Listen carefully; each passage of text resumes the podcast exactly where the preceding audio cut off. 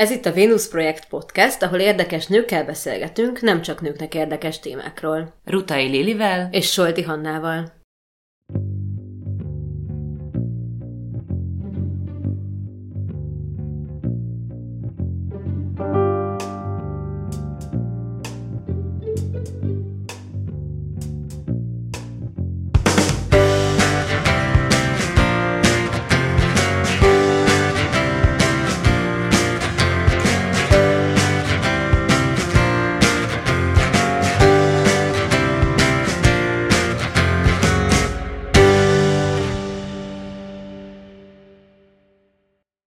Ebben az epizódban Oltai Katával, a Magyar Feminista Művészet nagyasszonyával, a Konfekció és a FERI alapítójával, kurátorral és művészettörténésszel beszéltünk.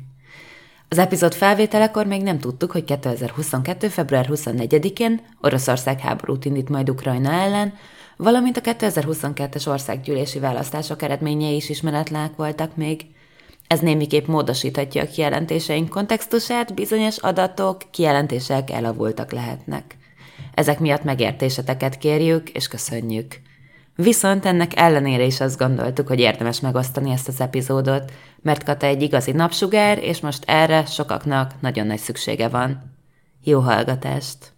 Szóval nagyon szia Kata, köszi, hogy beszélgetsz ma velünk a Venus projektben. Sziasztok! És hogy elvállaltad a felkérést. Az első kérdéssel kb. Így bele is kezdenék a közepébe, hogy ugye te dolgoztál ilyen komoly anyagi forrásokkal és gyűjteménnyel rendelkező múzeumokban, intézményekben, ahol azt gondolnám, hogy sokkal izgalmasabb kurátorként alkotni, mert hogy ugye több forrás áll az ember rendelkezésére, nagyobb tere van, ahol dolgozhat, stb. De te mégis akkor úgy döntöttél, hogy nem fogsz többet intézményben dolgozni. Voltál amúgy a Ludwig Múzeum és a Kapa Központ kurátora is, hogyha jól tudom.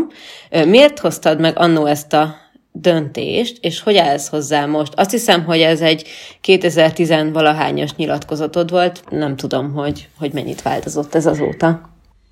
Igen, egy picit annyit pontosítanék, hogy a Ludwig Múzeumnak valóban alkalmazottja voltam, ez egy fontos dolog, és ott úgy dolgoztam, amit 2011-ben hagytam ott, az egész konkrétan egy évvel volt a NER kezdete után, bár akkor még ezt a fogalmat talán így nem ismertük, és a Kapa Központtal pedig projekteken dolgoztam együtt. Az utolsó kiállítás, a Golden Band of Reasons 2017 végén nyílt, decemberben, így átlógott.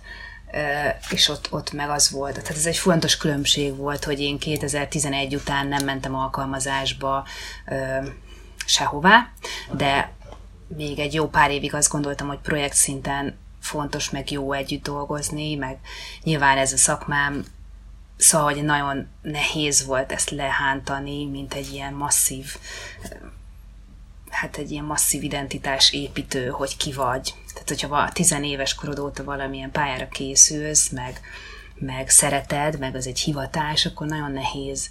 Vagy egy hosszabb folyamat ezt valahogy eltávolítani magadtól különböző más faktorok miatt. Szóval ez ilyen szempontból egy nagy különbség volt, és valóban azóta, tehát szerintem ott volt egy nagy változás, így a kultúrpolitika, meg a mi hazai kulturális szénánk életében még magához képest is szintet lépett az, ahogyan a politika beleavatkozott, illetve szereplők cserélődtek, kulturális intézmények, meg egyáltalán szóval, hogy a hang nem nagyon megváltozott. És akkor én onnantól azt gondoltam, hogy ez egyszerűen vállalhatatlan, és hogy továbbra is azt gondolom, az a művészet felfogás, amiben én hiszek, és az egyetem alatt magamévá tehettem fantasztikus tanáraim, meg azóta is mentoraim kapcsán, az úgynevezett social art history, vagy kultúrakritika, ugye több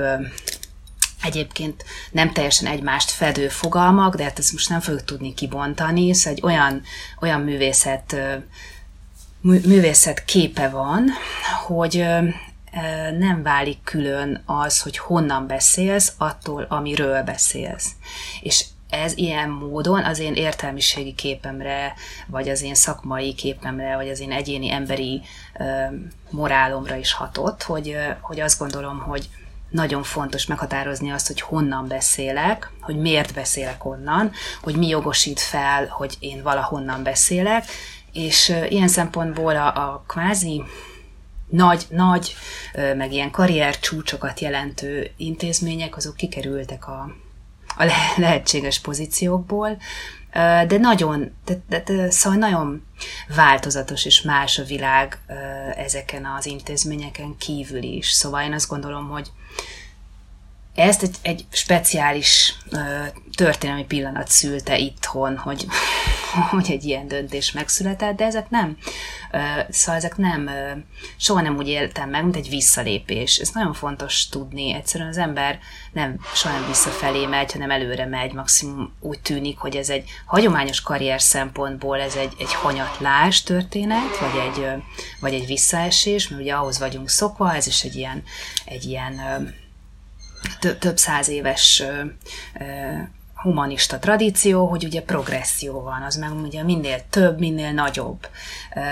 De teljesen más, hogy hiszek, vagy másban hiszek. Úgyhogy ilyen módon az, hogy mondjuk nagy intézményben látszólag nagy költségvetéssel csinálni valamit, az egy hihetetlen, szuper és összetett szakmai pozíció, és iszonyatosan jó volt ezt gyakorolni, és nagyon szerettem, de teljesen más szakmai skilleket mozgat meg az, hogyha egy másik pozícióból máshogyan kezdesz el beszélni. Vissza fogunk még biztosan térni arra, hogy utána hová léptél, nem vissza, hanem tovább, de nagyon érdekel arról is a véleményed, hogy szerinted a művészetet mennyire befolyásolhatja, kell, hogy befolyásolja a közélet alakulása. Most ugye mindhárman kifejeztük már kritikánkat szerintem a múltban, azzal kapcsolatban, hogy jelenleg Magyarországon hogyan befolyásolja a politika egészen konkrétan a művészetet, de közben szerintem nem feltétlenül rossz az, hogyha a közélet, mint úgy ámblok, vagy úristen, tehát bölcsész vagyok ma, hogy ámblok azért ez nem baj. Néha, amikor így érzem, hogy hosszú mondatokat mondok, akkor így hú. Nem, abban szerintem én vagyok a csúcs, tehát az ilyen vége láthatatlan mondatok. Ne versenyezzünk ebben a podcastben szerintem, mert akkor ez durva lenne, de szóval szerintem az viszont nem rossz dolog, hogyha a körülöttünk lévő világ befolyásolja a művészetet. Beszéltünk itt mondjuk feminista művészetről is, mert hát azt se tudna megvalósulni, hogyha a művészet az élettől egy teljesen hermeneutikusan elzárt térben létezne. Igen, ez megint egy szemléletmódbeli különbség, és szerintem ez akkor helyes, hogyha valaki, aki a művészeti szénában beszél, legyen az egy alkotó, vagy legyen az egy kurátor, vagy egy kritikus, ugye itt sokfajta pozíció van, ami együtt tesz ki egy szakmai közeget, ha tisztázza, hogy milyen pozícióból beszél. Én azt gondolom, hogy ez az egyik legfontosabb része, és ezért van egy ilyen hihetetlen Stockholm-szindrómába, vagy bipoláris zavarba a mostani művészeti közéletünk, mert ezek a pozíciók nem tiszták. Sokszor valaki ugyanúgy részt vesz az állami intézményrendszer építésébe, vagy a kereskedelmi, hát megint egy sajátos etosz szerint működő kereskedelmi szférába, úgyhogy néha azért felveszi az underground kisködmönt, és akkor viszont egy teljesen más pozícióból próbálnak beszélni. Ezek nem mennek, ezek hagyományosan sem fértek össze, ezeket fontos külön tartani. Szóval az, hogy tiszta pozícióból beszéljen valaki, az egy nagyon fontos része. Ezek, ha tiszták, akkor mindegyik lehet valid pozíció. Én amiben hiszek, az az, hogy igenis nem válik el az élet egyetlen területétől, illetve nem kell kimosni azt, hogy valaki miben alkot, miért alkot, adott esetben milyen életrajzi elemek befolyásolják azt, és persze ide tartozik az is, hogy nő vagy férfi, hogy hol nőtt fel, hogy milyen a bőreszíne, a vallása, adott esetben a szexusa, ha erről beszél. Ha nem beszél, akkor is miért van az, miért nem teheti meg, hogy arról beszél például, vagy milyen Ugye itt a különböző ilyen kritikai aspektusok része volt az, hogy vannak ugye olyan hatalmi monopóliumok, például az, hogy valaki egy múzeumban dolgozik, vagy egy múzeumigazgató volt korábban, és kiket mozgatott be a művészeti térbe, és kiket hagyott ki. Ez a hagyományos fogalmaink szerint azt jelentette, hogy akik bemozgatódtak ebbe a művészeti térbe, azok a tehetséges emberek, azok a jó művészek. Ezeknek a lebontását kezdte meg egy másfajta művészetről beszélő diskurzus, hogy nincsen, hogy tehetség, meg jó művész, itt mindig valaki beszélt valakiről valamilyen szempontok szerint, és egy csomó kvázi tehetséges vagy jó művész, ha már ezt az old school kifejezést akarjuk használni, egyszerűen mondjuk azért maradt ki, mert mondjuk nő volt, vagy nem volt fehér ember, vagy éppen nem azon a földrészen, vagy nem abban az országban élt, stb. Ezt lehetne halmozni. Úgyhogy ilyen módon nem marad ki sem a gazdaság, sem a történelmi, sem a politikai aspektusa, sem annak, hogy valakit vizsgáljunk, vagy adott esetben nem nézhetünk úgy, mondjuk ezt, hogy egy nagyon eklatáns, vagy szerintem mindenki által elfogadható példával éljek, nem nézheted rebegő tekintettel, hogy mondjuk Egon Schiele milyen helyes, szép, törékeny kislányokat rajzolt, ha nem tudod, hogy többszörösen elítélt, börtönviselt pedofil volt. Szóval nagyon más, hogy kezded nézni akkor a képeit, azt gondolom, és akkor ez egy nagyon szélsőséges példa volt, de hasonlóakat, meg nagyon másokat, de hogy erre a sémára épülően fontos vizsgálni. És akkor az elmúlt 50 évben eszmeten izgalmas újraírásai történtek, vagy kritikai újraírásai annak, hogy tulajdonképpen hogy épült fel a mi kultúránk, és itt történelmi korokról is szó van, a kortársról is szó van, szóval itt egyszerűen egy másfajta szakmai eszköztárnak a működtetése, és más szótárhasználat is. Tehát ez nagyon fontos, hogy például ezek a fogalmak, hogy valaki zseniális, vagy tehetséges, vagy jó művész, ezek kiíródnak abból a fajta kritikai szempontrendszerből, amit például én is képviselek szakemberként, vagy a szakmámban. Ezek a fogalmak, ezek üresek.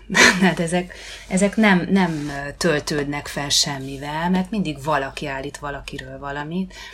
Szóval ilyen módon az, hogy a közélet, és hogyha most el is nem a mai magyar valóságról beszélünk, hanem egyáltalán arról, hogy milyen együttállás alatt születnek meg munkák, vagy akár karrierek, vagy egész életművek, az nem lehet, tehát azt nem lehet kivonni, azt nem lehet az értelmezésből kivonni, mert akkor hol húznád meg azt a határt? A művészet nem önmagán belül beszél, illetve van egy nagyon szűk része, ami kvázi ez a lárpurlár, tehát a művészet saját eszközeivel a művészetről beszél, színről beszél mondjuk, de még ugye erről is rengeteg kritikai és nagyon izgalmas írás született, hogy a monokróm festészet sem úgy van, hogy ott akkor kizárólag a pigmenteket vizsgálják, és nem tudom, a különböző színegyüttállásokat, és lehetne itt sorjázni, szóval nem, valóban nem hiszek, és nagyon, nagyon fontosnak tartom azt, hogy a közélet, és egyáltalán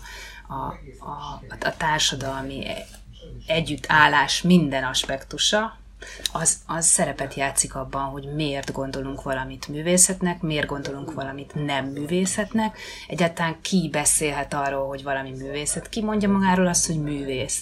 Ki mondja azt, hogy ki állíthat, vagy nem állíthat ki? Ugye ez is nagyon sokat változott, hogy mi definiálja azt, hogy valami művészet, felkerül a falra, milyen falra, vagy bekerül egy térbe, melyik térbe. Az utca az már elegendő tér, ugye itt kezdték el pöckölgetni azt, hogy nem csak a felszentelt tereken belül értelmeződik a művészet. Szóval, hogy én azt gondolom, hogy nagyon nehéz megvédeni azt, hogy miért lehet releváns az, hogy ne vegyük tudomásul azt, hogy mi zajlik egyébként a világban, meg egy adott műalkotáson, vagy a művészen kívül egyébként. És erre egyébként, hát szóval azért nagyon sok rendkívül izgalmas aktualitás van.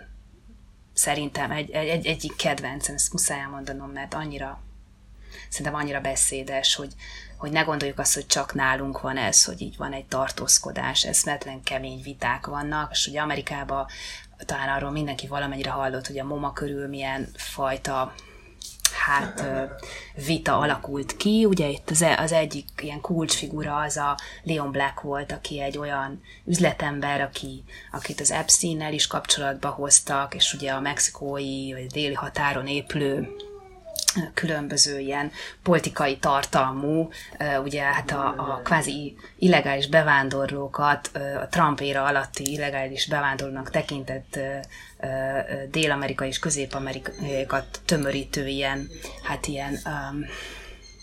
ilyen börtönfavellákat hozta létre az ő cége, és ugye az egyik kulcsszereplője a MoMA támogatói bázisának, egy nagy pénzű ember, és akkor felmerült az a vita, hogy vajon legális, vagy szóval lehetséges-e az, hogy valaki, akinek egy ilyen gazdasági háttere van, az kvázi tisztára mossa a pénzét a társadalomkritikus művészettel egy ilyen múzeumba.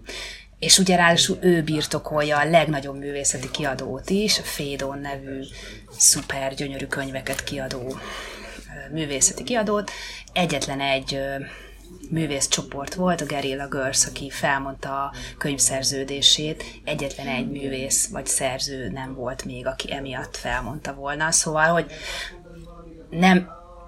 Annyit kell mondanom, hogy ezek a viták most zajlanak. Tehát, hogy azért akartam ezt érzékeltetni, hogy nem itthon vagyunk lemaradva egy csomó mindennel, persze nagyon le vagyunk maradva, és egyre jobban, de hogy például mondjuk a kvázi az Egyesült Államokban, ahol ez egy nagyon nagy hagyománnyal bíró kérdés már, és nagyon sok hát pozitív hozadéka van az elmúlt 50 évnek, ott például egy ilyen ügy, ami egy abszolút kortárs ügy, abszolút gazdasági, abszolút politikai, az sem egyértelmű, hogy mindenki úgy gondolja. Igen, hogy abszolút nekem is az a véleményem, hogy így mondjuk, amíg azt láttam, hogy Amerikában mondjuk most kezdődött el, vagy most kezdődik el így a jóvátételnek a kultúrája, addig mondjuk Magyarországon ez még szerintem egy kicsit csúszásban van, vagy lesz. Én még gyorsan hozzátennék annyit, hogy szerintem tök érdekes az, hogy ezt nem csak a művészetre kell érteni, nem csak a képzőművészetre kell érteni, hogyha mondjuk a MeToo-ra gondolunk, vagy az irodalmi MeToo-ra, szerintem más művészeti ágakban is most zajlik egy ilyen, hogy megpróbáljuk társadalmilag kitalálni, hogy attól még, mert valaki rossz ember, mennyire értékelhetjük a művészetét, beszéltünk itt pár évvel ezelőtt tevékenykedő emberekről, vagy évtizedekkel, évszázadokkal ezelőtt, amikor más értékrendszerint értek. És szerintem ez egy iszonyatosan érdekes téma, és ez az egyik legnagyobb kritikája is a MeToo-nak, hogy ítélhetünk el valakit, de igen, ez tényleg egy ilyen tök érdekes ebben benne lenni most. Hát egyébként szerintem az egy nagyon könnyen visszapattintható kritika, hogy visszafelé nem lehet valakit megítélni, meg korokat, meg különben akkor, tehát, hogy aki ilyet mond, az nincs tisztában, hogy hány tudomány épül arra, hány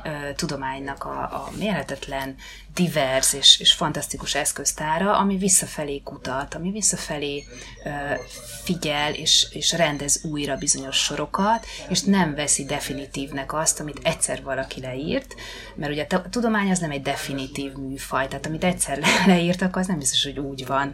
Márpedig most egy nagyon konzervatív szemléletben igyekeznek úgy bemutatni egy csomó olyan tudományos, kvázi tudományos, és itt akár az irodalomtudományról is beszéltünk, vagy színház történetről, vagy művészettörténetről, tehát, hogy igyekeznek úgy beállítani, minthogy ezek definitív erővel bírnának. Nem, és ez régen se volt így egyébként, még a MeToo, meg a különböző kultúrakritikai szempontok előtt is volt olyan, hogy mondjuk megtaláltak például egy másfajta régészeti leletet, és teljesen átalakult az, hogy mit tudom én, nem férfiak voltak a domináns szereplői egy adott, mit tudom én, avarkori kultúrának, mondok bármit, hanem mondjuk mennyire mást jelentett az, hogy a nők mellé sokkal több ékszert temettek, vagy szóval sem akarok belemenni egy csomó mindenbe, de hogy annyira, szóval ezek nagyon légből kapott vádak, amikor ezt mondják, hogy visszafelé ne ítélkezzünk, mert hát erre épülnek egyébként a történettudományok is, hogy ezt vizsgáljuk. A vizsgálat eredménye pedig adott esetben az is lehet, hogy megdől az a hipotézis, amiből kiindultunk. Majd visszatérünk arra is, hogy van-e szerinted, lehet-e Magyarországon feminista művészetről, mint mozgalomról, vagy mint elterjedtebb dologról beszélni, de hogy szerinted gátolja-e a feminista művészetről való gondolkodást, vagy az ennek a kialakulását az, hogy félünk utólagosan ráhúzni ezt a skatuját, vagy hogy félünk nem csak, hogy feministaként, hanem úgy amúgy utólag definiálni valaminek bármit. Hogy kimondottan itthon? Arra gondolsz, vagy úgy egyáltalán van ez a szemlélet? Alapvetően itthon. Mert hogy én például magamon érzékelem egy csomószor, hogy talán lehet is mondani, hogy most készülünk a Lilivel egy olyan nőnapi epizódra, ami alapvetően ilyen történelmi epizód lesz, ahol nagy feministákat akarunk a történelemben bemutatni. És nagyon nagy problémában voltunk azzal, hogy kire lehet azt mondani, hogy ő egy nagy feminista volt, hiszen aki nem definiálja magát annak, már pedig régen nem sokan definiálták magukat annak, mondjuk akár adott esetben, az arra úgy nehéz ráhúzni, illetve hogy ez egy olyan veszélyes vonalnak látszik, de közben pont azt, hogy feminizmusról beszélni lehessen, akár művészetben, akár történelemben, akár máshogy, ez meggátolja ez a hozzáállás. Uh-huh. Hogy hol van itt vajon az egészséges, ezt vegyük úgy, hogy nem mondtam ki ezt a szót, hol van itt a határ, amin belül lehet mozogni? Hát valóban egyébként pont azért, mert egy olyan kultúrafogaromban szocializálódunk, ami eladja nekünk a neutrális álláspontot, mint hogyha az létezne, de tulajdonképpen az egy férfi alapú és férfi szempontú kultúra felfogás, ezért nagyon sokáig abban küszködtek nők, és ez generációsan is jól megmutatkozik, hogyha ők akár nőként definiálják magukat a művészeti szintéren, tehát még nem is mondják azt, hogy feministák, hanem azt mondják, hogy nőként beszélnek, és nem mondjuk művészként, ami egy ilyen látszólagosan felépített, ilyen neutrális kategória, de ugye nem az. Tehát, hogy az egy ilyen fosztóképző, egy kicsinyítőképző, bekerülnek egy olyan dobozba, ami kisebb, mint a művész. Tehát a nő művész, ugye a női művészt azt nem lehet használni, ez egy rossz fordítás. Nem női művész van, meg női művészet, meg férfi művész, meg férfi művészet, hanem nőművészek vannak. Ez egy tudatos vállalása annak, hogy valaki azt, hogy milyen neme van, azt beforgatja a gondolkodás módjába, és adott esetben konzekvensen használja alkotóként, tehát reflektál arra, hogy ő milyen szerepet foglal el. Tehát ez nagyon fontos tisztába tenni. De az, hogy ez látszólag egy kisebb doboz volt a művészen belül, ezt kezdték el nagyon sokan nyitogatni, mondjuk szerintem a 70-es évektől kezdve. Egyébként így közéleti szinten voltak mindig olyan pionír vagy élenjáró női figurák, akikre szerintem a mai kategóriával simán mondhatnánk, hogy feministák, de ezek mindig egyes jelenségek voltak. Néha voltak a 20. században szerencsés pár évek, amikor lehet mozgalmi szintről beszélni, de ez mondjuk masszívan a 70-es években indult el inkább. És ez a mai napig kihalt. A régióban pedig ezzel sokat foglalkoztam annól az egyetemen, erről szólt a szakdolgozatom egy része, vagy nagyobbik része. Szóval a kvázi szocialista művész ideális, mint a társadalmi ideális, ugye egy ilyen neutrális figura volt, hogy a nő ugyanaz lehet, mint a férfi, de hogy itt az volt a lényeg, hogy ugyanoda nőjön fel, mint a férfi. Tehát, hogy az általános társadalmi normák, azok tulajdonképpen a férfi normák. Ehhez képest nagyon más az, hogyha arról beszélünk, hogy a női szempont, vagy a női típusú, a női szemléletű felvetések, az a fajta érzékenység, amely számba veszi azt, hogy itt nem azt kell kiszolgálni, amit általános társadalminak gondolunk, és az ugye egy ilyen férfi szempontú dolog, például a versengés, fizikai erőnek a fitoktatása, a munka, mint olyan, hogy abba valaki teljesen helytáll, és itt a karrierre gondolok kimondottan, hanem azok a felvetések, amik például a női test másfajta működéséhez kapcsolódnak, és ilyen szempontból szerintem már lehet, tehát a női szempontú felvetésekről, vagy a női szempontú felvetést erősebben képviselő nőkről lehet beszélni a történelem során. Az, hogy ez itthon hogy változott, az szerintem pont egyébként az utóbbi 5-6 évben, ugye, amivel foglalkoztam a galériában, ott láttam egy ilyen változást, hogy generációsan is felszabadult egy középgeneráció, hogy meri használni ezt a kategóriát, hogy nem érzi azt, hogy ez egy fosztóképző. Az, hogy ez intézményi szinten hogy épül be, tehát én látok egy nagy különbséget abban, hogy egyébként társadalmilag, meg generációsan van egy olyan fiatal réteg, aki ezt a kategóriát szabadon használja, adott esetben a feminizmus belső harcaival is tisztában van, állást foglal abba is, olyan kardinális dolga is, mint mondjuk a transzkérdés, vagy ugye van egy sor dolog, amiben egy nagymúltú mozgalomban vannak feszültségek, elkerülhetetlenül, tehát ez része annak. Ehhez képest nagy lemaradásban vannak a kulturális intézményeink, akik viszont egyáltalán nem vesznek részt ebben a diskurzusban, minimálisan vesznek részt, éppen annyira, hogy ilyen trend szintjén esetleg pöcögtessék. Ez részben ugye az állami finanszírozás miatti ilyen sok hatás, ahol ki van mondva, hogy bizonyos kategóriákat nem szabad használni, és itt a művészeti intézményekről is szó van, masszívan, tehát ha belegondoltok, hogy milyen kiállítások születnek, egyáltalán nem születnek olyan kiállítások, amik például identitás kérdésekről szólnak, egyáltalán nem. Egy múzeumi kiállítás nincs olyan nagyon régóta, talán nem is ilyen volt, tehát annyira lemaradnak ebben, hogy egyébként mire lenne igénye, milyen fajta párbeszédre lenne igénye, meg képessége, meg fogalma már egy társadalomnak, egyébként a magyar társadalomnak is benne, nőknek és férfiaknak, főleg a fiataloknak. Erről akartalak is kérdezni, hogy szerinted a feminista művészet Magyarországon mennyire egy elit dolog?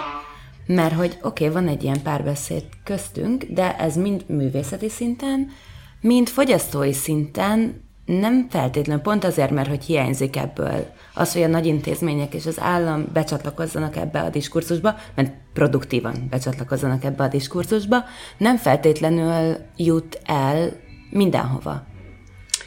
Igen, ez abszolút egyetértek veled, sőt, én igazából azt mondanám, hogy vissza is esett. Tehát én nem látok tehát ahhoz képest mondjuk, ami az aktivizmusban van, vagy mondom, más mondjuk ilyen kvázi populáris platformokon, ami ugyanúgy fontos része a kulturális értékrendek formálásának, a kvázi elit rendszerbe, vagy amit régen úgy hívtunk, hogy elitrendszer, abba egyáltalán nem látok ilyenfajta mozgást. A művészeti egyetemeken ezt nem támogatják, nincsenek ilyen típusú tanárok, nem, évekkel ezelőtt még nem igazán tudtak mit kezdeni ilyen doktori felvetésekkel. Egy-egy volt, és akkor mondjuk olyanok, mint a Fajgerné, a Dudás Andi, vagy egy-egy olyan figura, hogyha most képzőművészetről beszélünk, ő valahogy így átjutott, mert olyan masszívan átverekedte magát, de hogy nem, ez egyszerűen nem zeng vissza sehonnan, nem rezdül vissza. Szóval én azt mondanám, és ez volt a szomorú tapasztalatom, hogy ez a dolog, ez megrekedt, ez a beszédmód megrekedt, nem tudom azt mondani, hogy van egy masszív, erős feminista, vagy erős női szempontú indítatású művészkör, aki ezt mondjuk így életműszerűen tolná, és hogy csak helyszín kell, meg lehetőség arra, hogy kicsapjon valami, hogy a mai napig nem tudsz mutatni egy olyan művészt a képzőművészeti szintéren, aki mondjuk Ez mondjuk egy ilyen tök alap dolog, hogy mondjuk lenne valaki, aki leszbikusként definiálja magát, és mondjuk már ott tartanánk, értitek, hogy van a magyar feminista művészeti platformon például egy ilyen típusú rendeződés is, hogy van, aki képviseli ezt a hangot, hogy be lehet mutatni, hogy ott van. És akkor még beszélhetnék nagyon sok mindenről, csak ez például nekem az elmúlt 5-6 év ilyen szomorú tapasztalata volt, hogy igazából nem az van, hogy kell egy platform, vagy kell... Szívesen csatlakoznak, de hogy az a fajta erős hang nem, ami adott esetben még a régióban is jelen van, tehát mondjuk egy lengyel szintéren nagyon erősen, a délszláv szintereken nagyon erősen, és akkor itt még odáig el se jutok, hogy mondjuk van még egy etnikai vonzata is ennek. Tehát egyszerűen nem látod azt, én nem látom azt, hogy ez elmozdult volna, és azt kell, hogy mondjam, hogy biztosan, hogy nagyon nagy százalékban ennek szerepe van, hogy miben élünk. És akkor ez ugye az előző kérdésre is van választ ad, hogy igenis visszahalt a közélet arra, hogy mi születik, hogy mi mutatkozhat meg. Nagyon sok belső konferencia, meg nem tudom, vita szólt arról, hogy vajon miért van így. Tehát, hogy tényleg az kellene, hogy az intézményrendszer, és itt az oktatástól kezdve a bemutatás intézményrendszeréig megtámogassa ezt, akkor létrejönnének, vagy miért nincs az, hogy egyszerűen most, amikor a világban mindenhol mozognak, tehát hogy van hogy mindenki utazik hallgatóként, tehát hogy van egy csomó szívóerő az internetről, és hogy egyszerűen akarná azt, hogy akkor ezt összeszedi máshonnan, de hogy nem, sajnos nem. Igen, én egyébként most azt gondolom, aztán lehet, hogy majd sok év múlva nem ezt fogom gondolni, hogy nem is leválasztható semmilyen formában a művészet a közéletről, hiszen az is része a társadalmunknak, és azt is emberek csinálják, és nem is hiszem, hogy létezhet kontextus nélkül bármilyen művészeti alkotás, de ha igen, akkor meg olyan szinten plastikus, hogy ugyan lehet, hogy örök érvényű, de hogy valójában semmilyen módon nem szól hozzám, vagy hogy én nem hiszem, hogy lennének olyan örökérvényű témák, amiket, tehát hogy a szerelemről csinálni kiállítást, az teljesen más, hogy 6, 5 és 10 és 25 év múlva és most. És egyébként nekem még visszatérve nem az a tapasztalatom, vagy sajnos nem csak az a tapasztalatom, hogy nem annyira támogatják egyetemeken, hanem hogy egy kicsit el is nyomják, tehát hogy Én például azzal találkoztam, hogy bármikor, amikor magamtól ilyen projektet szerettem volna kezdeményezni, vagy kérdést feltenni, vagy kis előadást tartani órán belül, akkor általában egyszerűen nem tudták, hogy mit kezdjenek a... Igen, és hogy itt nem is csak feminizmusról, nem ilyen durva dolgokról van szó, hanem mondjuk arról, hogy zeneelmélet órán szerettem volna, hogy beszéljünk a nem európai zeneelméletről, hanem más... kontinensek zeneelméletéről is, és hogy egyszerűen nem, tehát hogy így értetlenül álltak előtte, mert hogy ők sem ismerik, nem hallottak róla, igazából nem tudnak róla semmit, de hát milyen egyetemi professzor vallhatja be, hogy ő nem tud erről semmit, és akkor általában így elhajtják, hogy tartson róla maga akkor órát, hogyha önt ez értekli, és akkor általában ennyivel el volt mindig intézve. Igen, ez abszolút egyetértek, és van egy pici elmozdulás, szerintem egy nagyon, tehát hogy bizonyos helyeken így érezhető volt, hogy tarthatatlan az álláspont, hogy nagyon mást akarnak adott esetben a hallgatók, vagy nagyon felszaporodott az a szakdolgozati vagy doktori kérés, amiben egyszerűen nem tudtak az ott tanító tanárok mit mondani. Ezt egyébként én sokat tapasztaltam, hogy jöttek megkeresésükkel, segítsek, nem tudom, irodalom, meg olvassam el, meg ezzel igyekeztem valamennyire galériával foglalkozni, de hát ez azért mégiscsak annak a dolga, aki ezért státuszt és fizetést vesz fel.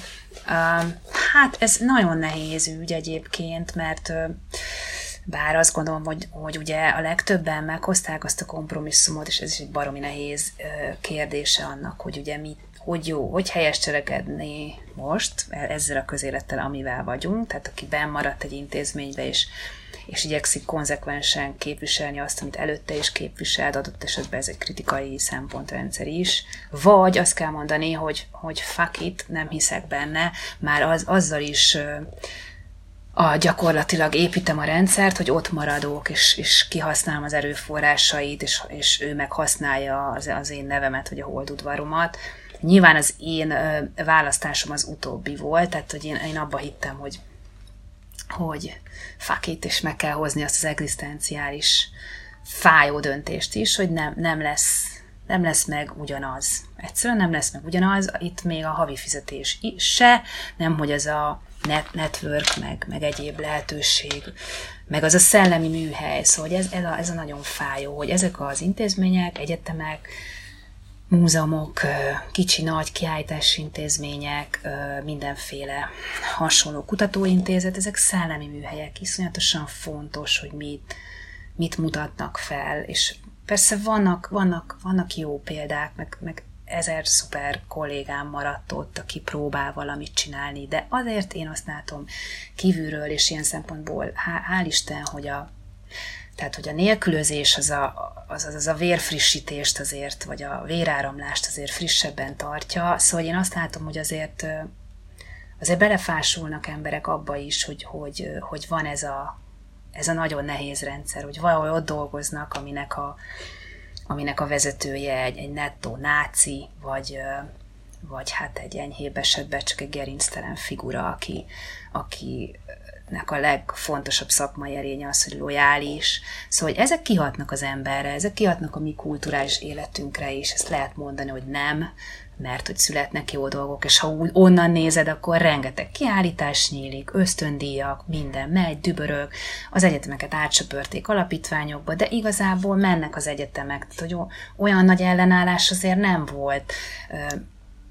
Szóval, hogy ez nagyon nehéz egyébként nekem ugye ebből a pozícióból azt hangoztatni, hogy hát ez nem olyan jó, meg hogy ennek meg lesz a bőjtje, de én azt gondolom, hogy egy bizonyos szempontból látszik, hogy már megvan a bőjtje. Tehát, hogy nem készülnek el azok a felvetések, nem készülnek el azok a szakdolgozatok, azok a kiállítások, amit egyébként rendkívül jó képességű emberek megcsinálnának. De hát ez olyan, amit nem fogunk tudni visszahozni ilyen szempontból, úgyhogy csak előre van. Ez érdekes, hogy merre. Lesz egyébként a Nyitott Műhelyben 26-án erről egy tök jó előadás, bár azt hiszem, hogy az epizód szempontjából ez lehet, hogy mindegy, de ja. És azt hiszem, hogy online is közvetítik, szóval például Lili téged is, ha érdekel. A Szarvas Mártonék pont így a neres művészekről csináltak egy kutatást, szociológiai kutatást, hogy így neres művésznek lenni. Hát igen, de ez is olyan érdekes, érted, hogy most ki hol húzza meg az együttműködés, ugye a nemzeti együttműködés határát. Tehát, hogy ez is az a baj, hogy olyan jól lett kitalálva ez a rendszer, hogy ez tök fluid. Tehát, tehát bőven meg tudja valaki mondani, hogy ő miért nem vesz részt az együttműködésbe, míg én bőven tudnék érvelni, hogy miért vesz részt benne. Szóval annyira... Oszd meg és uralkodj, ez nagyon jól működött, és tulajdonképpen be is zsibbasztotta bizonyos személyt. Hát szerintem gyakorlatilag az egyetlen, amiért nem veszel részt, és aztán hármunk nevében mondhatom, de kettőnkében a Lilivel mindenképpen, hogy az egyetlen, ami maradt, és amiben kapaszkodni tudsz ellene, az a morális érzéked, mert hogy egyébként nem tudsz felhozni semmi mást, ami azt indokolná, hogy ne szállj be ebbe a körbe, hiszen ki ne szeretne jó pénzért kvázi megbecsülve lenni egyébként. Hát vagy elkezdeni a karrierjét, értitek? Szóval, hogy az is baromi nehéz, hogy oké, én 42 vagyok, nekem is nehéz volt kilépni abból, hogy éppen csak az ember elkezdi működtetni a lehetőségeit, vagy mondjuk én bizonyos szempontból ugye nagyon korán kezdtem az egyetem alatt, szóval nagyon sok mindenből már kiábrándultam, mire eljutottam az egyetem végére, de ezek nagyon jó tapasztalások, meg fontosak, de hogy azt is tökre meg tudom érteni, hogy van, aki tanul, tényleg ott van, és nincs hol megkapaszkodni. Tehát baromi nehéz a Grand Zero-ról kritikusnak lenni, bár szerintem fontos, tehát hogy én mindig megfogalmaznám ezt, hogy nagyon fontos, és különben nem fog leépülni ez, és ebben maradunk, ha nem maradnak kritikusak. De hát szóval, hogy nagyon, tehát hogy ilyen, egy pályakezdő, vagy egy fiatalember nem is feltétlen látja minden aspektusát ennek, és akár azt is gondolja, hogy rezisztens tud maradni, mások is úgy maradtak, meg vannak ezek a mix pozíciók, ugye hát szóval, hogy nehéz ebből, nem tudom, mi lesz ebből a gyógyulási folyamat, de ilyen szempontból vagy 6-szor válaszoljuk meg azt a kérdést, hogy nem igazán tudsz intakt maradni sehogy. És akkor még ugye arról nem is beszéltünk, hogy aztán milyen felelőssége van mondjuk egy értelmiségi embernek, aki egy bizonyos szakmában, bizonyos pozícióban van, hogy milyen másfajta társadalmi kérdésekben nyilvánít vélemény. Tehát itt meg aztán végképp bizonyítja az, hogy közéletileg szóval involválódni kell, mert szerintem az is egy nagyon fontos dolog, hogy és ugye itt már mondjuk a privilégiumról többször beszéltünk, meg ugye ez egy fontos része annak is, ahogy mondjuk én is gondolkozom a művészeti terepről, tehát hogy az mindenképp egy privilégium, hogyha például egy jobban látható, vagy egy jobban ismert figura vagy, és akkor van egy nagyobb felelősséged abban, hogy egyébként milyen kérdésekben nyilvánulsz meg, ami mondjuk nem csak rólad szól, vagy elsősorban nem rólad szól. Igen, de szerintem ez egy nagyon érdekes kérdés, mert akkor mondhatjuk azt, hogy oké, hogyha van privilégiumod, hogy látható vagy, és meg tudsz fogni több embert, akkor kötelességed kihasználni ezt, hogy egy jobb értékrend felé vidd azokat, akik figyelnek rád. Hol kezdődik akkor ez, hogyha van 150 Instagram követőd, akkor már fontos, hogy jobb értékrend felé vidd őket, hogyha 100 000 látnak egy adásban, akkor fontos, vagy hogyha nem teszed, akkor emiatt elítélhetünk. Szerintem ez egy nagyon hosszú és végtelen kérdés megint. Hát igen, talán nem is a social médiánál kezdődik, bár értem, hogy ez egy jó, vagy egy ilyen kvázi próbál egy ilyen objektív fokmérő lenni, hogy ott vannak számok, és akkor az esetleg valamit jelent, de hogy nyilván ugye minden szám nagyon könnyen manipulálható, mert én mondjuk nem is igazán hiszek a számok és statisztikák erejében, tehát ez is ugye bizonyos szempontokból épül fel, nagyon könnyű úgy kérdéseket feltenni, hogy ilyen vagy olyan számokat kapjál. Szerintem, tehát hogy nekem az volt a szerencsém tényleg, már az általános iskolától kezdve, de az egyetemen abszolút, ahol az embernek tényleg beszilárdul az, hogy milyen szakmai etoszba akar beállni, és ezért nagyon fontos, ezért van szerintem mindenkinek felelőssége, és akkor még bőven nem volt social média, mert ez a 90-es évek vége, 2000-es évek eleje, amikor én egyetemre jártam.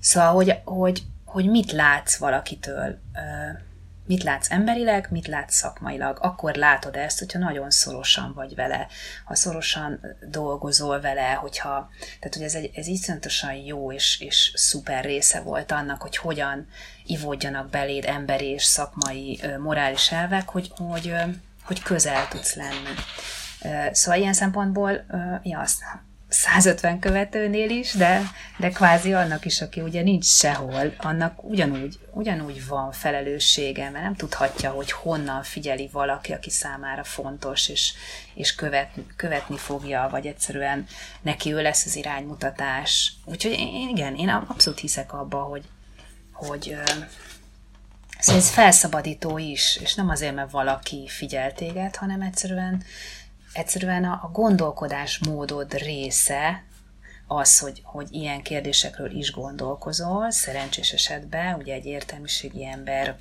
aki ír, aki figyel másokat, hogy miről beszélnek, miről gondolkoznak, azt valahogyan summázza, ugye ilyen egy kurátor is, ilyen adott esetben egy kritikus is, tehát hogy az nagyon erősen figyel, nagyon sok mindent figyel, nagyon sok mindent pásztálsz, nagyon sok mindent szűr át, tehát hogy maradhatna néma olyan kérdésekbe, amik adott esetben a munkájába is kicsapódnak. Miért hallgatnál ezt magánemberként? Szóval nem gondolom, hogy ez a két Tehát ez is ugye egy másfajta attitűdideál, mert egy korábbi attitűdideál az azt mondta, hogy ezt teljesen el kell távolítani, és hogy van egy szakmai éned, meg van egy privát, aki egyáltalán nincsen semmilyen nexusba egymással. És mi a helyzet veled konkrétan, vagy te a saját életedben ezt hogy alkalmazod? Most gondolok akár a Ferire, feminista művészetben, akár a konfekcióra, öltözködésben, akár mondjuk a nyári el címlapra. Hát engem kicsit el is billentett ez a dilemma, ami kezdődött azzal, hogy egyre erősebben éreztem azt, hogy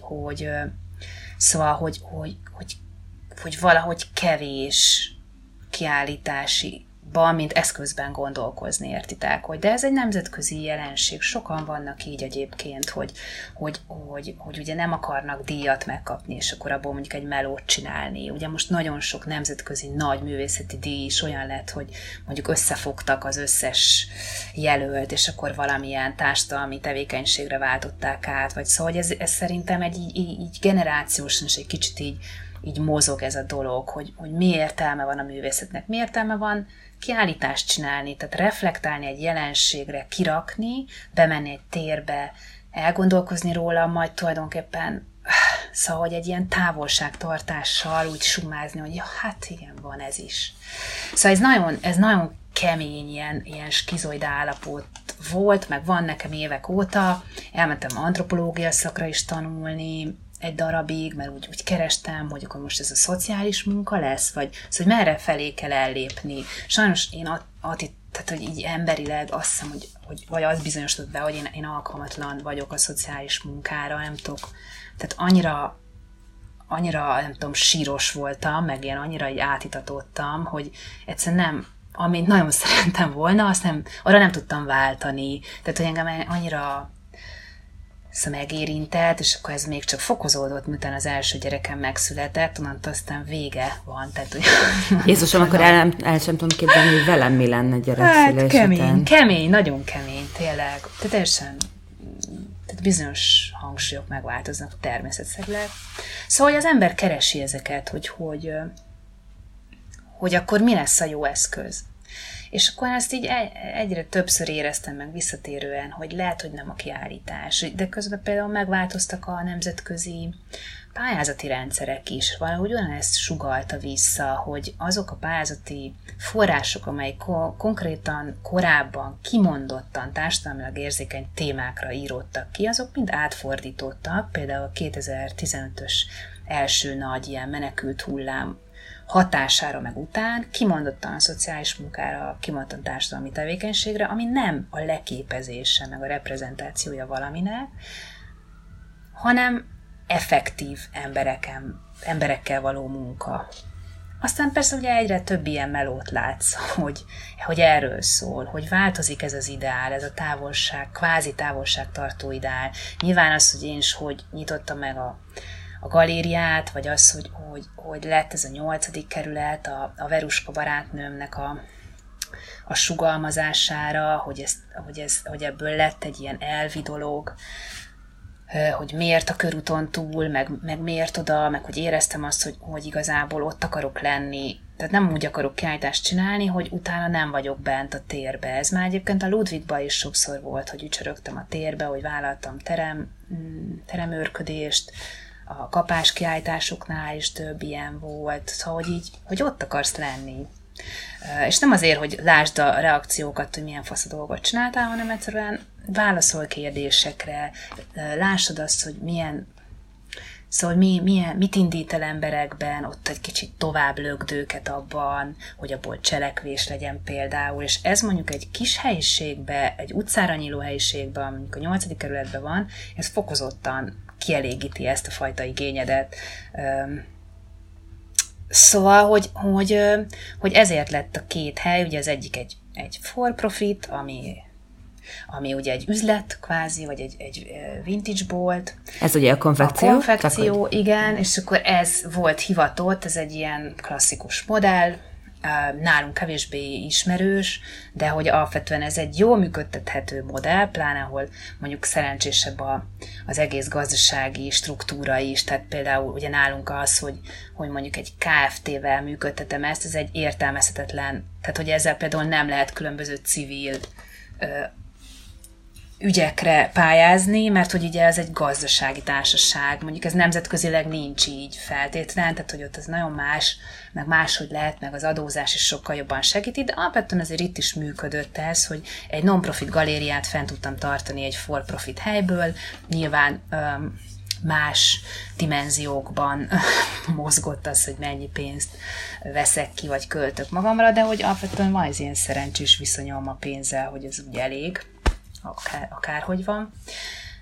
Szóval ez még mindig tart egyébként, hogy nem tudom, és mostanra valahogy nagyon, nagyon kevés lett nekem a művészet által feldobott labda, és itt nem a kultúráról van szó, mert abban nagyon hiszek, és a kultúra sokkal több a művészetnél, de az, hogy kvázi kurátorként művészettel hogy dolgozol, az azért valamennyire egy kötött pálya. Nem teljesen, de valamennyire igen. Szóval pláne, hogyha mondjuk nincsenek olyan erőforrásaid, és itt akár még a szabadidőt is ide értem, szóval ez egy nagyon fontos mondjuk a non-profit ligába, a for-profitba is, de a non-profitba abszolút, hogy a szabadidőd, az időd beosztása az az egyik legnagyobb tőkéd.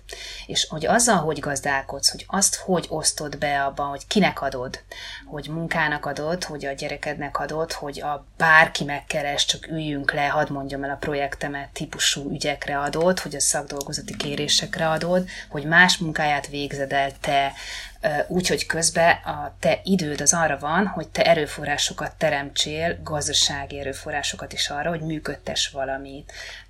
De közben nagyon élveztem ezt az időt a galériával. Ugye a galériát bezártam tavaly májusba, nem csak azért, mert született még egy gyerekem, egyébként is bezártam volna, mert úgy gondoltam, hogy ez a gondolatív ez ott lezárul, és máshogy akarok foglalkozni, de hogy egy csomó olyan dolgot sikerült átvinni, amik mondjuk ilyen elvi kérdések, hogy nem kérsz ingyen munkát mástól, hogy mondjuk, hogy az asszisztens, aki ott dolgozik, az sem ingyen dolgozik. Nyilván ugye nem egy olyan volumenű munka, meg nem is úgy voltunk nyitva, hogy ebből mondjuk meg tud élni, de hogy attól függetlenül, hogy nekem van egy agendám, nem kérem mástól, hogy ezt kiszolgálja. Ezek nagyon fontos elvek, amik például nemzetközileg se, de itthon mondjuk egyáltalán tekintenek úgy a művészetre, mint munkára, aminek ára van, ugye? Tehát különben nem tudnád működtetni. Tehát ez nagyon fontos dolog, ezeket tisztázni, hogy én ezt nagyon erősen nyomom, hogyha bárhova hívnak, hogy ez nekem időm, ez munka. Tehát én ezért tanultam, dolgoztam, nem tudok, és nem is akarok, és nem feladatom egyébként elmenni bárhová. Más az, hogyha van ennek egy szociális vonzata, vagy olyan helyre megy az ember, de hogy alapvetően nem volt megnyitó, például ez is egy ilyen elv volt, hogy oda bejössz, és akkor nem az van, hogy meg kell várnod azt, míg egy nálad jobban hozzáértő ember felkészülve elmondja a szövegét, majd te megtekinted ezután a kiállítást. Ezek nagyon fontos strukturális elvek, hanem bejössz, lehet beszélgetni, kérdezz. Én is oda mentem emberekhez, hogy azokkal, akikkel dolgoztam, a szuper jó asszisztenseim, akik mindig ilyen szoros barátság lett a lányokkal az évek folyamán, hogy őket is erre treníroztam, hogy kérdezz, hogy ott volt egy könyves polc, ahová minél több olyan könyvet gyűjtöttünk, ami vagy aktuálisnak kiállításhoz, vagy egyáltalán ahhoz kötődött, nyomtattunk, a végén már egyre több szöveget, és akkor volt, aki másfél órát ült ott napközben, de hogy ez is volt a cél, hogy egy kicsit így más nexusokat mutasson, és közben elindult egy ilyen elmozdulás, hogy egyre több külföldivel dolgoztam, mert mondjuk nem volt elég olyan ütős magyar munka, vagy olyan attitűd, szóval így például 5 év alatt így nagyon a végére is értünk annak, hogy ki akar megszólalni, hogyan, kik a szereplők a terepen. Ez megint ugye egy előző kérdésre válaszol vissza valamennyire, de hogy ez is például egy ilyen szomorú része volt valahol. Szóval egy kicsit hadolában állok most is azzal, hogy mi lehet a szerepe a művészetnek ilyen szempontból. Nagy űrt töltött be a FERI. Nem csak abból a szempontból, hogy kisebbségi és női művészek projekt alapon megszólalhattak ott, mindezek az attitűdök miatt, amit így idézőjelben és nem pejoratívan az utcaemberét kívánta megszólítani, és hogy volt egy olyan művészeti tér, de ezzel a kifejezéssel se értek egyet, csak nem találok jobbat, ami nem képviselt valamit, hanem teret adott valaminek, és bennem emiatt még egy kicsit boncolgatnám ezt a kérdést, hogy miért zártad be? Miért döntöttél úgy, hogy ennek nincsen már tere többé, amikor kívülről nézve meg nagyon hiányzik? Még mindig kezdenek lenni most megint ilyen terek, meg ugye egyre több nyílik, de hogy kevés olyan van, ahol, ami igazán átütő tud lenni, szerintem. Hát jól esik, hogy ezt mondod egyébként. Még csak azt sem mondhatnám, hogy tök sokan hátba veregettek ezzel, vagy volt egy nagy támogatottsága, egy másrésztről meg ignorálása, de hogy ez se baj, tehát hogy ez egy teljesen természetszerűleg lévő dolog, és hogy így is kell lennie, és egyébként sok visszajelzés jön, és tényleg azt gondolom, és főleg nemzetközileg is, hogy hiányzik, mert egyébként nemzetközileg sincsen túl sok, sőt, nagyon kevés explicit feminista galéria van. Hihetetlen sokat kivett. Tehát, hogy egyrészt van egy ilyen személyes vonatkozása, hogy nagyon elfáradtam, nagyon sokat kivett, igen, ezt most tudom máshogy tetézni, hogy elfáradtam benne. Azt látom, hogy az is egy fontos része ennek, hogy az ember egy ilyen kísérleti galériával, vagy egy ilyenfajta felvetéssel ne akarjon megcsontosodni, hanem hogy például az is egy nagyon fontos indikátora annak, hogy megmozdíts valamit a közegen. Ugye ennek az egész galériának szóval létrejött, az egyik fontos része az volt, hogy a saját közegembe beletegyek valamit, ami szerintem hiányzik, és ami azt gondolom, hogy jót fog tenni neki, bizonyos szempontból előmozdít dolgokat, frissít, egyáltalán csak úgy szinten tart olyan elveket, amik szerintem elveszni látszanak. És az is egy nagyon fontos része, hogyha ezt kiveszed, akkor mit mozdít meg azon a terepen, vagy abban a szénában. Tehát lehet, hogy megmozdít más embereket, más fiatalokat, hogy nyissanak hasonlót. Tehát ugye azt gondolom, hogy az én szerepemet így ilyen szempontból is ilyen dinamikusan fogom fel, tudjátok, hogy nem az a fontos, hogy nekem legyen egy galériám, és akkor ott működjek, és akkor mindig látszódjak, mindig legyen mondani valóm, bár ugye ez nem egy olyan galéria volt, ahol én voltam, hanem tudom, az indikátor az összes projektnek, és kurátorként, és nem tudom, névvel. Nyilván szeretnek tapasztani egy emberhez egy helyet, tehát hogy ezt vittem, meg ilyen pufferként így ezt használtam, hogy az arca legyek, de hogy alapvetően nem úgy működött ez egy dolog, mint egy általam kurált hely, ahol kizárólag én mondom meg, hogy mi van. Tehát, hogy ilyen szempontból az is a kurátori attitűdöm része, hogyha elhallgatok, kivonódok, azzal is generálok valamit, és reményeim szerint azt, hogy fiatal emberek azt mondják, hogy ez hiányzik, ez lehet, ilyet lehet csinálni, tehát, hogy minden gond nélkül lehet csinálni, és akkor fognak nyitni helyeket, vagy csinálnak kiállításokat, vagy egyáltalán gondolkodnak ezen a terepen. Az egy nehezebb dolog, hogy ezt konzekvensen hogy tudják megtenni bárki, fiatal, öreg, középkorú, mindenki, én, bárki. Szóval ez egy... Mindig ez a nagy truváj ezekben a dolgokban, hogy 3-6-9 hónapig lehet csinálni egy csomó mindent, de hogy aki utána is tudja folytatni, az egy igazán fontos skill vagy tudás. Én tökre drukkolok mindenkinek egyébként, szóval szerintem minél több szemtelen, kritikus odamondó, befelé beszélő, tehát hogy az is egy nagyon fontos része, hogy itt ne akarjon mindenki, és például ezzel a galériával ezt is akartam, hogy nem érdekelt igazán, nem vettünk részt direkt olyan láthatósági ügyekbe, hogy mindenképp oda legyen tolva a program. Ugye ez is tök fontos része a kultúrának, hogy ki hogy keres, hogy találja meg. Hogy ezek mindegy szintérnek a fejlettségét mutatják, hogy ez nem egy ilyen explicit brandépítés volt, még ha lehet, hogy valahonnél túl, valamilyen szögből úgy is tűnt, de hogy nem igazából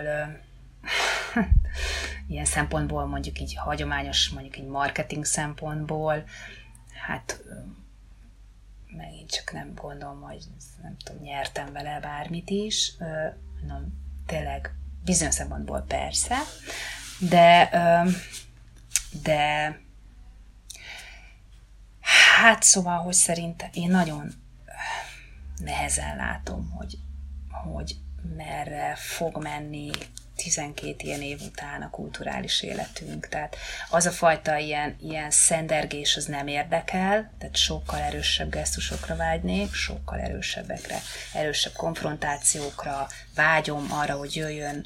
Most már úgy tűnik, hogy ez egy másik generáció fogja megcsinálni, de hogy vágyom erre, hogy jöjjenek olyanok, mint akik időről időre azért így feltűntek, és aztán mindenki ki is csekkolt a művészeti életből, mert sajnos nagyon kevesen találtak partnerre ebben, de hogy egy sokkal, sokkal asztalra csapósabb hang, nem? Befelé is, tehát, hogy nagyon, ami nem történik meg, az valamennyi művészeti szintérnek a belső kritikája, és ugye itt, tehát hogy ez is az egyetemi átalakításokkal mindennel együtt, ugye az is jött, hogy egyszerűen már nem is lehet belső kritikát sem megfogalmazni, ez a szomorú, hogy ezért nem is fog tulajdonképpen bizonyos szintű fejlődés létrejönni, meg tiszta beszéd például, mert hogy ez már olyan támadásnak minősülne, amikor eleve kvázi kívülről is van egy támadás, hogy ráadásul még ez is blokkolja a folyamatokat. Mm. És hogyha erről kérdezhetünk, így az epizód vége felé járva már, neked milyen terveid vannak, akár a FERI utódjaként, akár a konfekcióval, akár csak azzal, hogy a diskurzusban maradni? Vagy hogy töltsek el még 20 évet ebben a testben aktívan. Igen, ez egy nehéz kérdés, mert bizonyos szempontból kötött pályás, ugye? Tehát, hogy azt látom, hogy egyelőre várat magára az a fajta frissülése az intézményrendszernek, ahová én szívesen visszamennék, kvázi, tehát olyan helyre, ahol az a fajta szellemi műhely van, amire én vágynék, szóval marad az, hogy akkor az ember megint kívülről csinál valamit. Bizonyos szempontból ebből már gyakorlatot szereztem. Szóval egy pár hónapja elkezdtem hát így felépíteni, meg kigondolni, meg ötletelni, meg eléggé összeállt egy új helynek az ötlete, ami megint tulajdonképpen igazából azon gondolkoztam el, hogy mi a, hogy ugye ezek a helyek is, vagy én abban hiszek, hogy ezek a kis helyek, akkor az összes kis hely, nem csak az enyém, hanem minden olyan kísérleti hely, akkor igazán izgalmas, hogyha visszatükrözi azt, aki vagy akik csinálják, az ő attitűdjüket, az ő kétségeiket, szóval nagyon erősen személyes terek, és hogy ez ugye minden másban is a nagyon erősen személyes hang, az egy vonzó, hívó erő, tehát hogy mert az mindenfélét generálhat, őszintességet, csatlakozási pontokat. Szóval ez szerintem ez egy nagyon fontos része ennek. És akkor én is ugye átgondoltam, hogy miket érzek most. Ugye van ez a masszív kételjem, kétkedésem, problémám a művészettel, mint olyan. Az elmúlt 2 év Covid-ja, ami nekünk tök jól telt itthon, úgy be is szippantott ebbe, hogy hol akarok mozogni, mint városi tér, hogy mik azok a városi terek, amik nekem otthonosak lettek, ahogy szeretném. És ezzel tudom, hogy nem csak én vagyok így, ahol szeretnék működni, ahol amit még kihasználnak például egy városi térből, meg ahogy egyáltalán együtt lennék emberekkel. És akkor végül is kialakult egy olyan koncepció, hogy egy ilyen második otthont akarok csinálni, amihez mi kell. Egy nagyobb tér, mint azok a kisebb lyukak, amiket most bérlek. Tehát nem egy 16 vagy egy 31 négyzetméteres hely, hanem valami, ami szellősebb, ami világos, ami nagy, ahová több ember jöhet oda egyszerre. Ugye ezzel mindig küzdöttem a Feriben is, hogy amikor előadás vagy vetítés volt, akkor általában bérbe mentünk valahová, ami persze megint jó, mert ugye be tudsz mozgatni más helyeket, de hát azért mégiscsak, egyrészt equipment, vagy szóval mindent megszervezni, meg technika, meg nem tudom mi. Szóval azért tök jó, hogyha van neked egy akkora tered, ahová oda jöhet egy pár tucat ember adott esetben. Szóval egy nagyobb tér kell, szellősebb, világosabb tér, és egy olyan helyet akarok választani, ami egyrészt a történeti húzatában egy ugyanolyan összetett kozmopolita mix, ami szerintem Budapestnek az etoszát adja, ami kiaknázatlan, ami nincsen úgy bemutatva, kikutatva, tehát hogy azért az antropológia szaktól kezdve, ez amit ilyen helytörténetnek nevezek, ez egy nagyon, nagyon erős, izgalmas, vonzó vonal, ami kicsit kicsapódott a Feriben, a doksi filmes ügyek kapcsán, meg ott a Rákóczi téren több olyan projektünk volt, ami így szendereg most, de hogy egy ilyen évek gyűjtő munkája tulajdonképpen, aminek még nincsen eredménye, úgy kvázi látható eredménye, de egy csomó olyan orálhisztori, tehát elbeszélt személyes történelem, felvételek, sorsok, amiben adott esetben masszívan ott vannak a női sorsok, tehát hogy az a fajta felvetés, ami mondjuk nem egy explicit feminista galéria, hanem egy olyan felvetés, ami mondjuk a helytörténeten keresztül beszél különbségről, a különbözésről, mint egy abszolút pozitív, fontos, felmutatandó, izgalmas topik, ami egy kicsit megint arról beszél, hogy miért nem akarunk, vagy miért oda tolnak minket, magyarokat, hogy ne legyünk kíváncsiak arra, ami különbözik. És akkor persze megint a 8. kerületbe találtam meg ezt a mixet, ahol van egy ilyen zsidó, sváb, cigány történeti mix, és van egy ilyen zsidó, muszlim, fekete-fehér, mindenféle jelen. Ráadásul a 8. kerületben vannak szerintem a legszebb városi parkok per pillanat, tehát olyan gyönyörűen megcsinált füvészkertek gyakorlatilag, teljesen használaton kívül. Ugye sajnos a Rákóczi térről nem mondható el, ahol szétcseszték az egész teret azzal, hogy van egy sziklás pocsolya a közepén, meg ilyen betonzék, metrólejárók, de ezzel szemben egy csomó más park a 8. kerületben, az fantasztikusan rendben tartott, dimbesdombos, szavannafüves, fás, eszméletlen gyönyörű terek, tehát annyira gyönyörű természetes terek, amit városi emberként használnunk kellene. Szóval most egy ilyen helyet építek, meg is találtam a konkrét helyet, sajnos most egy ilyen statikai probléma lépett fel. Nem tudom, hogy ez hány hónapot csúsztatja azt, hogy ebbe belevágjak, de adott esetben van egy nagyon erős vágyam arra, hogy milyen helyet csináljak, hová be lehet jönni, ahol ott vannak a ruhák is, tehát a konfekció, mint a testtel, meg a ruhákkal, tárgyakkal foglalkozó hely is ott van.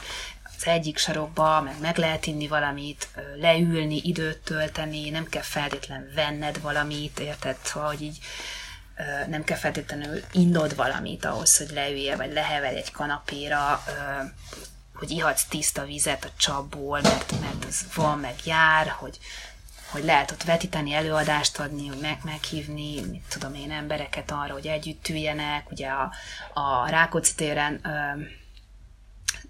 többször sikerült ugye együtt dolgoznunk, ott van 2 házzal, most már csak 1 házzal odébb egy idősek klubja, hogy ott volt régen, aki kötött, már meghalt sajnos, és akkor ez mindig egy ilyen vágy volt, hogy például ilyen programokat csinálni, hogy ezeket a generációkat összeengedjük, mert ugye ez leginkább a kinti padokon működött nagyon jól.